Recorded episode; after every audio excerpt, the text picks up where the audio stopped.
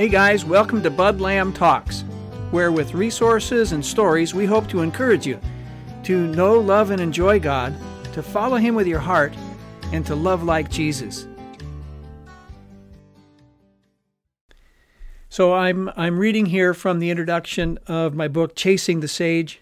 Uh, the subtitle is "What Men Want: Finding Purpose and Passion at Every uh, Stage uh, in Life." So here's the introduction. It begins with this. I bet you can relate to this story. Once upon a time, there was a guy who went for a walk to clear his head, gain perspective, and figure some things out. The guy was about your age, and he walked um, uh, deep in thought, hardly noticing where he was going. The sun began to set as he entered a wooded area. It approached dusk, and he realized that he had lost his way. He came upon a chain link fence with concertina wire lining the top, and out of the darkness came a commanding voice as a soldier advanced, armed to the teeth with weapons. Who are you and what are you doing? the soldier barked. The guy was stunned, and he asked, What did you say? Who are you and what are you doing? How much do they pay you to guard this compound? the guy asked. What is that to you? Who are you and what are you doing? To which the wandering man replied, I will pay you twice that much if you ask those questions every day. Who are you? And what are you doing? How we answer these two questions are the story that we tell ourselves. They remind us and keep us on track, going forward with purpose and passion. And we need to have answer to these two questions or we will drift, chase endless rabbit trails and opt for quick, easy, low-lying fruit. When I left home and joined the Army, I wasn't thinking about those questions. I just charged off into life in the first direction that presented itself. And I became one of those who walks down a street and falls into a deep hole. It is dark. I want to get out fast, but it takes me a long time to get out, and I don't ever want to do that again. I move on to whatever's next. A few days later, I walk down that same street again fall into that hole again. It's still dark and I want out fast. It takes a long time to get out, but eventually I do. And then I move on to whatever's next. I walk down and I fall in that hole like Sisyphus rolling his stone up the hill. It has become a lifestyle. And one day, after maybe seven times, seventy times, I see the hole looming as I walk down the street. I hope I won't fall in, but I do. Another day, I shame myself for falling into the hole. Another day, I walk around the hole, until another day, I walk down a different street. Yes, I navigate with resistance. That's how I seem to move through the years. I move in a direction until I run into something, and then I adjust and go onward again. Painful, simple. This ancient word of wisdom says it pretty well. I fall down seven times, and get up eight. It's from Proverbs 24:16. This is how I learned to move through life, falling down and getting up. It seems I'm always standing or approaching a fork in the road, whether I'm aware of it or not.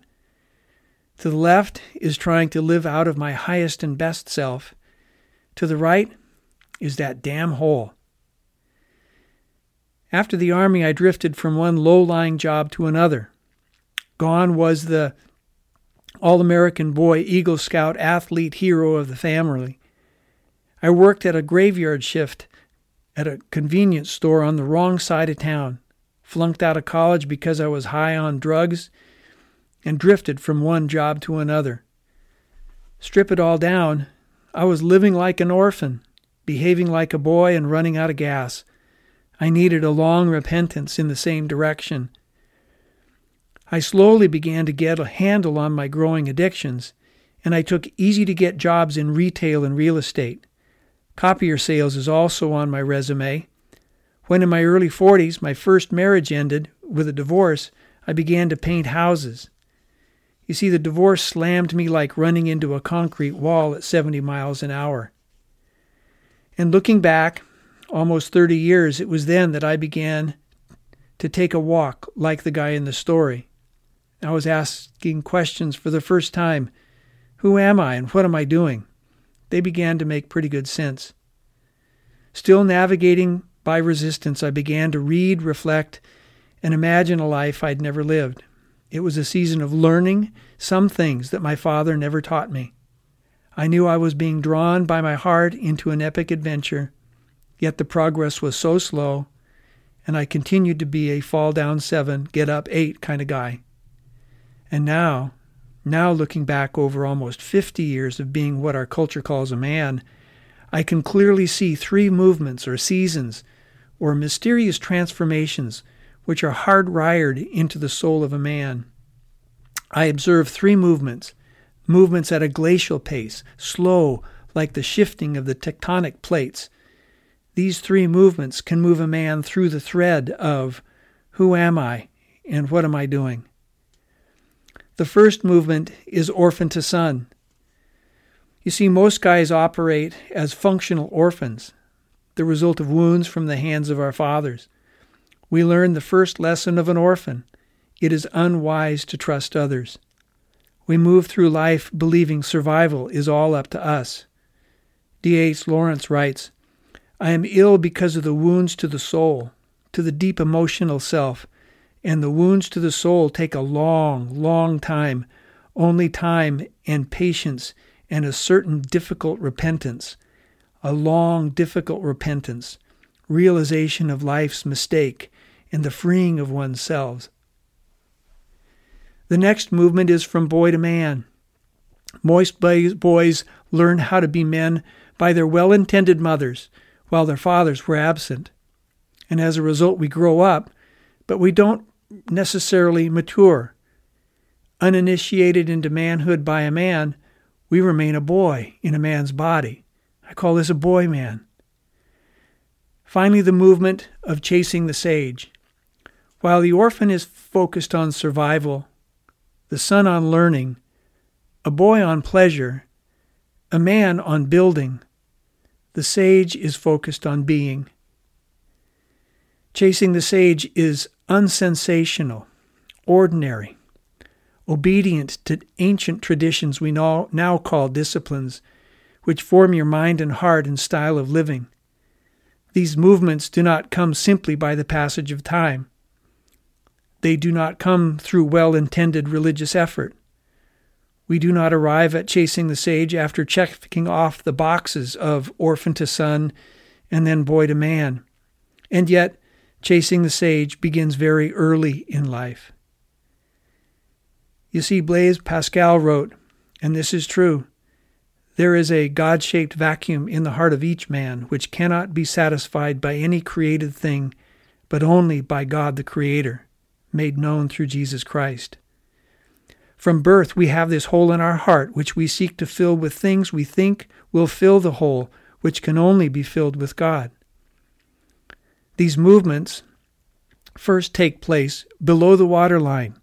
They first become a cultivated inward reality that results in an outward lifestyle. Both the inward and the outward aspects are essential and yet we deceive ourselves if we think we can possess the inward reality without it having a profound effect on how we live. Chasing the Sage, this book in your hands, is about this slow, painful, magnificent process of the continued fathering of men by God, who offers us his blessing and abundance with no strings attached. Who is this sage we are chasing. He is God as Father, Son, Spirit, our Creator and Redeemer.